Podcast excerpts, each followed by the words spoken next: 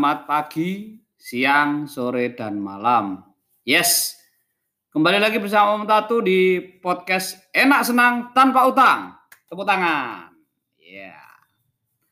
Kali ini saya merekam podcast tanggal 7 Oktober 2020. Memang insya Allah setiap Rabu kalau tidak ada aral melintang dan mood yang mengganggu saya akan mengungkapkan isi hati saya, pengalaman, dan semuanya yang terkait dengan saya. Mungkin itu tidak berguna bagi banyak orang atau bagi masyarakat, tapi siapa tahu ada yang perlu gitu loh. Nah, hari ini ini saya tepat waktu tanggal uh, Rabu 7 Oktober 2020 ini sehari setelah penetapan RUU uh, eh, RUU Omnibus Law menjadi UU Omnibus Law dan diprotes banyak sekali demo di uh, mana namanya, Bu? Uh, di beberapa daerah lah, termasuk di Semarang, termasuk di uh, Bogor, ada di Banten, teman-teman buruh pabrik, pekerja pabrik segala macam merasa uh, tidak ada. Saya tidak tidak akan detail itu karena saya tidak tahu sebenarnya, tidak terlalu tak paham dengan ini. Dan saya ngomong omnibus law ini cuma karena faktor aja. Karena karena setiap demo sering ada namanya water cannon. Nah, atau apa? Semprot air itu loh. Nah, kali ini saya akan membahas tentang air, tidak membahas tentang omnibus law, demo apun water cannon. Saya membahas tentang water. Nah, ini pembahasan seru nih. Jadi saya itu orang yang sampai sekarang umur hampir kepala empat tapi tidak bisa berenang karena sempat menjalani trauma tentang air dan berenang. Jadi ceritanya gini. Sekitar tahun 80 berapa ya? 88 atau 89 ya. Pokoknya sebelum 90 lah ya. Uh, se uh, Masehi lah. Mbak Sehi kalau kalau kamu Mbak Sehi kalau saya masih Itu isi saya lagi masak bikin apalah saya nah balik lagi. Maaf, maaf jangan ganggu dong. Ini ini podcast lumayan penting bagi yang mementingkan. Jadi sekitar tahun 9 89 atau 90 lah ya dan 89 90 saya, saya antara kelas 1 atau kelas 2 waktu itu eh satu kelas 2 atau kelas 3 SD waktu itu saya mengalami sebuah momen yang sampai sekarang mungkin tidak saya ingatkan eh, tidak tidak pernah saya lupakan walaupun dan sempat menimbulkan trauma walaupun trauma itu sudah mulai memudar lah dari ah, 20 tahun yang lalu. Jadi gini ceritanya. Saya punya kakak sepupu yang sekolah di rumah saya, dia uh, sekolah di rumah saya di SMP dia SMP namanya Mas Timbul Hadi Sutrisno. Dia sekarang tinggal di Kalimantan. Jadi Mas Timbul ini karena mau masuk SMA Taruna maka kelas 3 dia sama bapak bapak saya omnya dia pak aleknya dia itu disuruh lari olahraga. Dia ikut silat dia memang ahli pinter silat gitu terus sama berenang. Nah karena di daerah Wonogiri buat saya itu Purwantoro itu jauh dari tempat renang nggak kayak misalnya kalau di ibu kota kabupaten masih ada ya por itu uh, tempat olahraga ada renang ini jauh dan ada tempat renang itu kira-kira mungkin 5 kilo kali dari rumah 5 atau 6 kilo di hutan wisata Kucur. Nah di situ hutan, hutan wisata Kucur ini ada di Jawa Timur di Kecamatan Badegan Kabupaten Ponorogo. Rumah saya Purwantoro itu perbatasan Jawa Timur Jawa Tengah. Nah kalau mau renang harus ke situ harus ke hutan wisata Kucur itu yang jaraknya ya uh, setengah kalau zaman dulu mungkin hampir setengah jam naik mobil ya. 20 menit lah naik mobil gitu. Karena dulu kan angkutan jarang tidak semua orang punya motor di rumah gitu. Jadi ke sana harus naik angkot gitu. Naik angkot itu kan lama ngetemnya kan. Nah itu. Nah itu pun dari jalan utama ke masuk ke tempat renang di alas hutan kucur itu hutan wisata kucur itu masih 20 menitan jalan kaki 15 menit lah 15 menit 20 itu. Walaupun hutan kucur itu setiap tahun baru rame tahun 1 Januari itu rame ada dangdutan biasanya. Nah tapi saya nggak bahas dangdutan. Nah akhirnya saya sama Mas Timbul itu berangkat pagi tuh jam-jam 9 atau jam 8 lah. Berangkat ke hutan kucur itu untuk Mas Timbul mau renang. Ya mau renang tuh renang. Kita jalan naik mangkot saya saya sampai sana sekitar jam 10-an pagi lah karena saya nggak bisa renang, saya sama Mas Timbul disuruh kamu di pinggir aja, maksudnya di pinggir nggak boleh renang, tapi main-main di pinggir kolam, main di pinggir kolam. Mas Timbul renang gitu, udah Itu kolam itu kalau tidak salah saya tidak saya ingat ya, nggak tahu tuh kolam itu masih ada atau enggak sekarang. Yang pasti di kolam itu saat saya datang udah ada anak-anak kampung situ. Anak-anak kampung dong udah pinter salto-salto gitu. Jadi wah saya cuma nonton aja. Padahal si anak itu mungkin umurnya di bawah saya kelas 1 SD.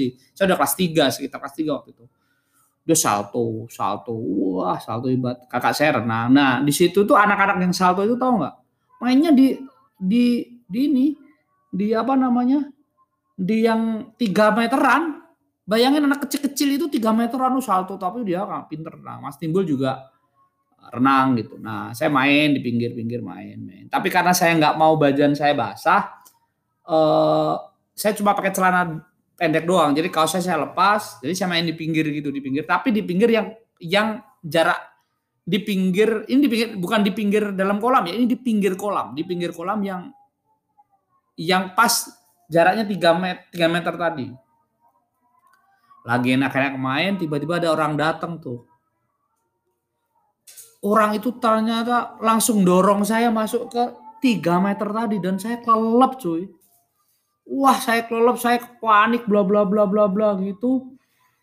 Untung Mas Timbul langsung sigap itu langsung saya diambil, langsung saya di di apa namanya diselamatin, dipinggirin gitu. Wah Mas Timbul marah sama orang itu. Tahu nggak orang itu? Ternyata itu preman di situ lagi mabok. nah, saya masih ingat sampai sekarang muka orang itu tuh, masih ingat banget tuh muka orang itu sampai sekarang. Oh itu mabok kok, habis habis mabok itu terus Mas Timbul kan marah kan, tapi si preman itu merasa bersalah juga, walaupun tetap nggak makau namanya preman. Preman nggak pernah salah lah. Yang salah kan lelaki, preman tidak salah. Kalau sua, nah itulah. Nah, merasa bersalah kan, langsung dia bilang, jangan alibi gini, saya dorong adik kamu gara-gara gue pikir, saya pikir adik kamu itu anak-anak tadi yang pinter salto-salto tadi gitu. Akhirnya mereka ya nggak minta maaf tapi clear lah masalah. Karena kita juga nggak punya masalah preman di situ. Sejak itu tuh saya nggak bisa belajar renang susah. Karena saya kalau melihat air banyak takut tuh. Kalau saya ke Bali gitu ya dari penyeberangan gitu di laut itu wah saya saya ngeri gitu aja. Ngeri aja ngeliat air banyak tuh ngeri aja. Nah gedenya gede di 2009 eh sorry 2015. 2015 itu ada kejadian lagi yang membuat makin saya teringat trauma masa kecil.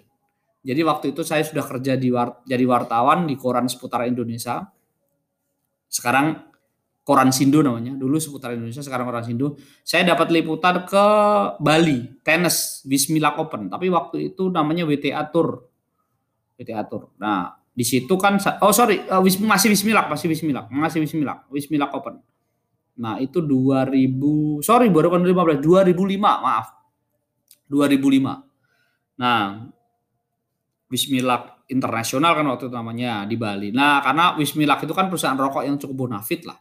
Akhirnya si peliput dari Jakarta dan daerah lain ini pas jeda turnamen dari dari semifinal ke final itu biasanya jeda sehari gitu ya itu kita diservis sama mereka. Akhirnya main ke pantai, banji jumping segala macam. Nah, saya disuruh milih ada tiga pilihan nih, banji jumping, naik apa namanya, apa motor apa namanya di laut itu bu?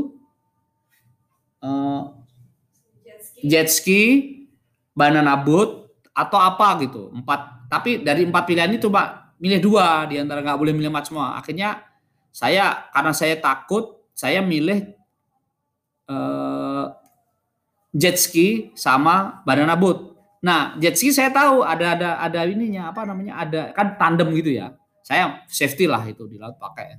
Nah, banana boat itu saya nggak tahu. Tahunya cuma naik kapal banana gitu loh. Ternyata banana boat itu kalau sudah sampai tengah laut itu banananya dibalik. Lah saya nggak tahu kalau kayak gitu. Deso ya. apa namanya nggak tahu nggak deso juga. Nggak tahu namanya nggak tahu. Di tengah laut bui itu dibalik saudara-saudara. Itu kapal yang kayak apa pisang itu loh yang warna kuning itu. Ah badan rebut dibalik bu. Semua orang jatuh kan. Nah semua orang di tim saya itu ada delapan orang atau tujuh orang ya satu kapal itu. Lupa saya. Tapi itu semua bisa renang. Saya doang panik dong sangat panik tuh, amat sangat panik sekali di tengah laut kecemplung. Wah, itu saya panik akhirnya saya bisa ditolongin akhirnya bisa naik kan. Si operatornya itu tahu nggak? Dia tahu kalau saya panik. Dia tanyanya gini, bang minum air laut berapa liter bang? itu nyebelin banget tau nggak?